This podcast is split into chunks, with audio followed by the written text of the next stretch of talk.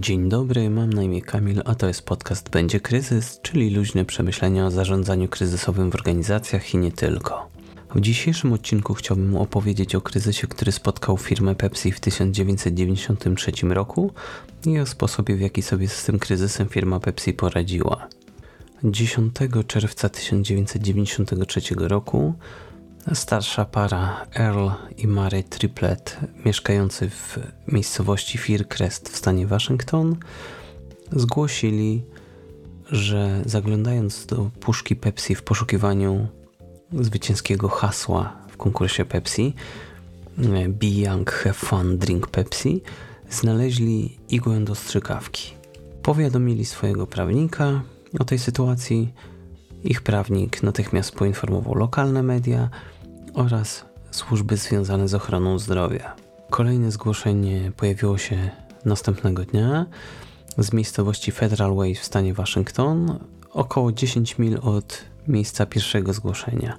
W związku z tym amerykańska FDA, czyli Food and Drug Administration, agenda odpowiedzialna za bezpieczeństwo rynku żywności i leków, uwzględniając fakt, że oba przypadki miały miejsce w stanie Waszyngton, czyli były w cudzysłowie w zasięgu e, jednej firmy butelkującej, wydała ostrzeżenie publiczne dla pacyficznego północnego zachodu oraz dla Hawajów i Alaski, aby przelać e, swoją Pepsi do szklanki przed wypiciem, żeby się upewnić, że nie ma w niej żadnych przedmiotów obcych. Media na terenie całych Stanów Zjednoczonych podchwytują temat i nakręcają atmosferę paniki, co skutkuje tym, że pojawiają się kolejne zgłoszenia. 13 czerwca pojawia się zgłoszenie z Nowego Orleanu i pojawia się w kolejnych dniach cała masa kolejnych zgłoszeń. Wśród tych zgłoszeń, oprócz informacji o znalezionych igłach, pojawiają się informacje o różnych innych przedmiotach znalezionych w opakowaniach Pepsi, przykład e, z ciekawych takich lówka do kraku albo śruby do drewna i tego typu różne znaleziska. Jeszcze w kwestii wyjaśnienia, dlaczego znalezienie igły od strzykawki było postrzegane jako, oprócz tego, że sam przedmiot jest zagrożeniem, ale dodatkowo było postrzegane jako bardzo groźne w 1993 roku.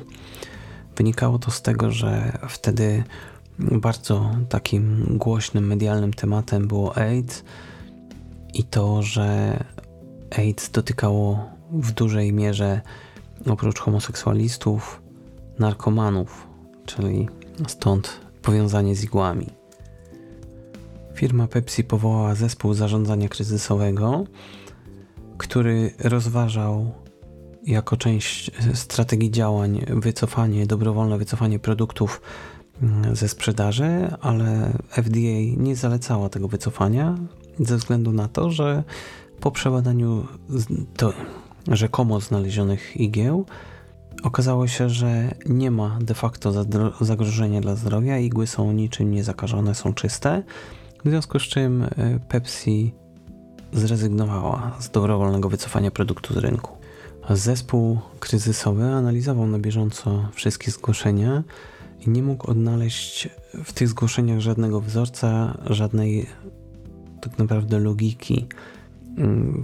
Wewnątrz Pepsi istniała świadomość, że to nie może być problem związany z produkcją. Wynikało to z tego, że linie, na których puszkowana jest Pepsi, to są linie wysokich prędkości, gdzie puszki jadą do góry dnem i przed napełnieniem są oczyszczane za pomocą uderzenia sprężonego powietrza lub mm, wody i wtedy obracają się otworem do góry, są napełniane i zamykane i proces od momentu obrócenia do zamknięcia trwa 90 sekundy. W związku z czym prawdopodobieństwo, że ktoś wrzuca igły na linii produkcyjnej było znikome.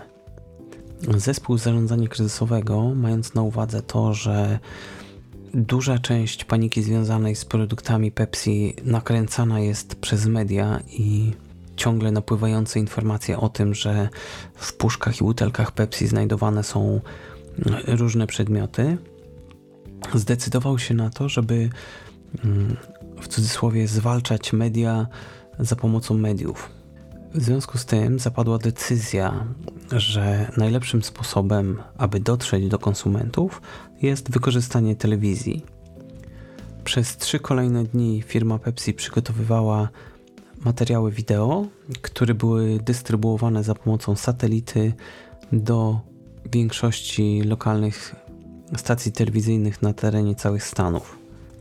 Pierwszy materiał wideo wypuszczony w szczycie paniki, czyli 15 czerwca 1993 roku, obejrzany został przez 182 miliony ludzi, czyli więcej niż widownia Super Bowl, czyli finału Ligi Futbolu Amerykańskiego.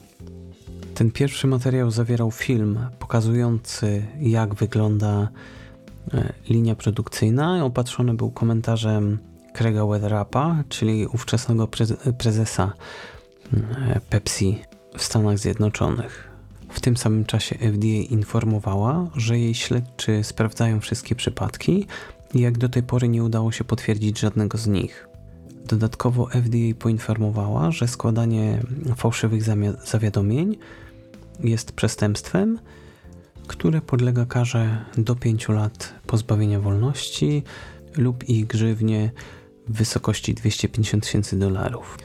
W całej tej sytuacji Pepsi miała trochę szczęścia, ponieważ w miejscowości Aurora w stanie Colorado kamera monitoringu wewnętrznego w supermarkecie przyłapała kobietę w trakcie tego, co wyglądało jak wrzucanie igły od strzykawki do puszki, do otwartej przez nią puszki dietetycznej Pepsi.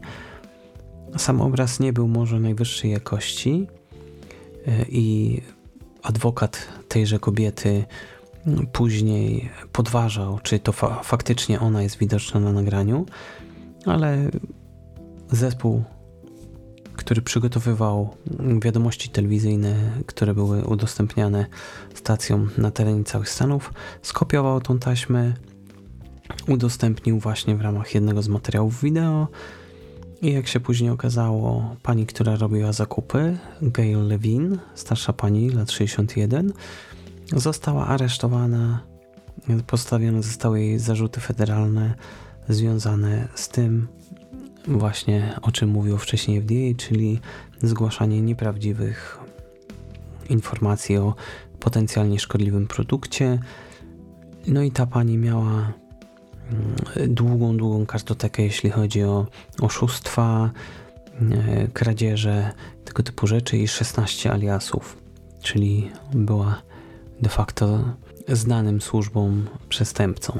Działania podjęte przez Pepsi w połączeniu z informacjami, które wypuszczała FDA, okazały się na tyle skuteczne, że bardzo szybko media zaczęły mówić o całej sprawie jako oszustwie, próbie wyłudzeń, co przełożyło się na to, że spadła ilość mm, zawiadomień, które zgłaszane były przez ludzi.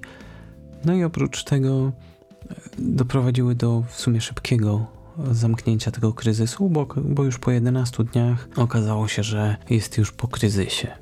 W ramach przygotowania do walki z kryzysem Pepsi zdążyła wykupić miejsca na reklamy w wielu amerykańskich gazetach, ale jako, że kryzys w sumie się skończył, to Pepsi umieściło ogłoszenie o treści Pepsi ma przyjemność powiadomić o niczym.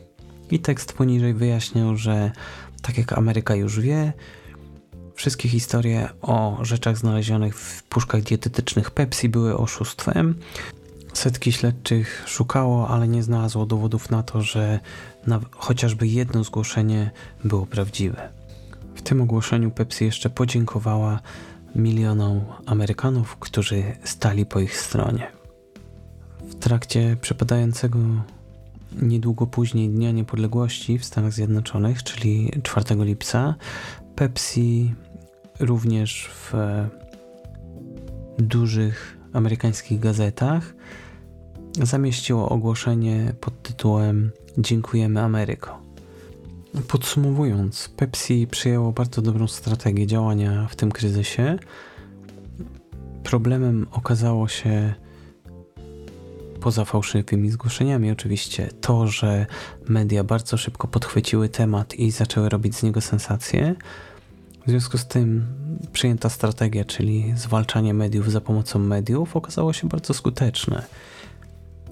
Materiały wideo odtwarzane w bardzo dużej ilości stacji telewizyjnych, lokalnych stacji telewizyjnych na terenie całych Stanów okazały się bardzo skutecznym środkiem przekazu. Dodatkowo wsparcie ze strony FDA, które odradziło wycofanie produktu z rynku, pozwoliło zaoszczędzić Pepsi bardzo dużo pieniędzy.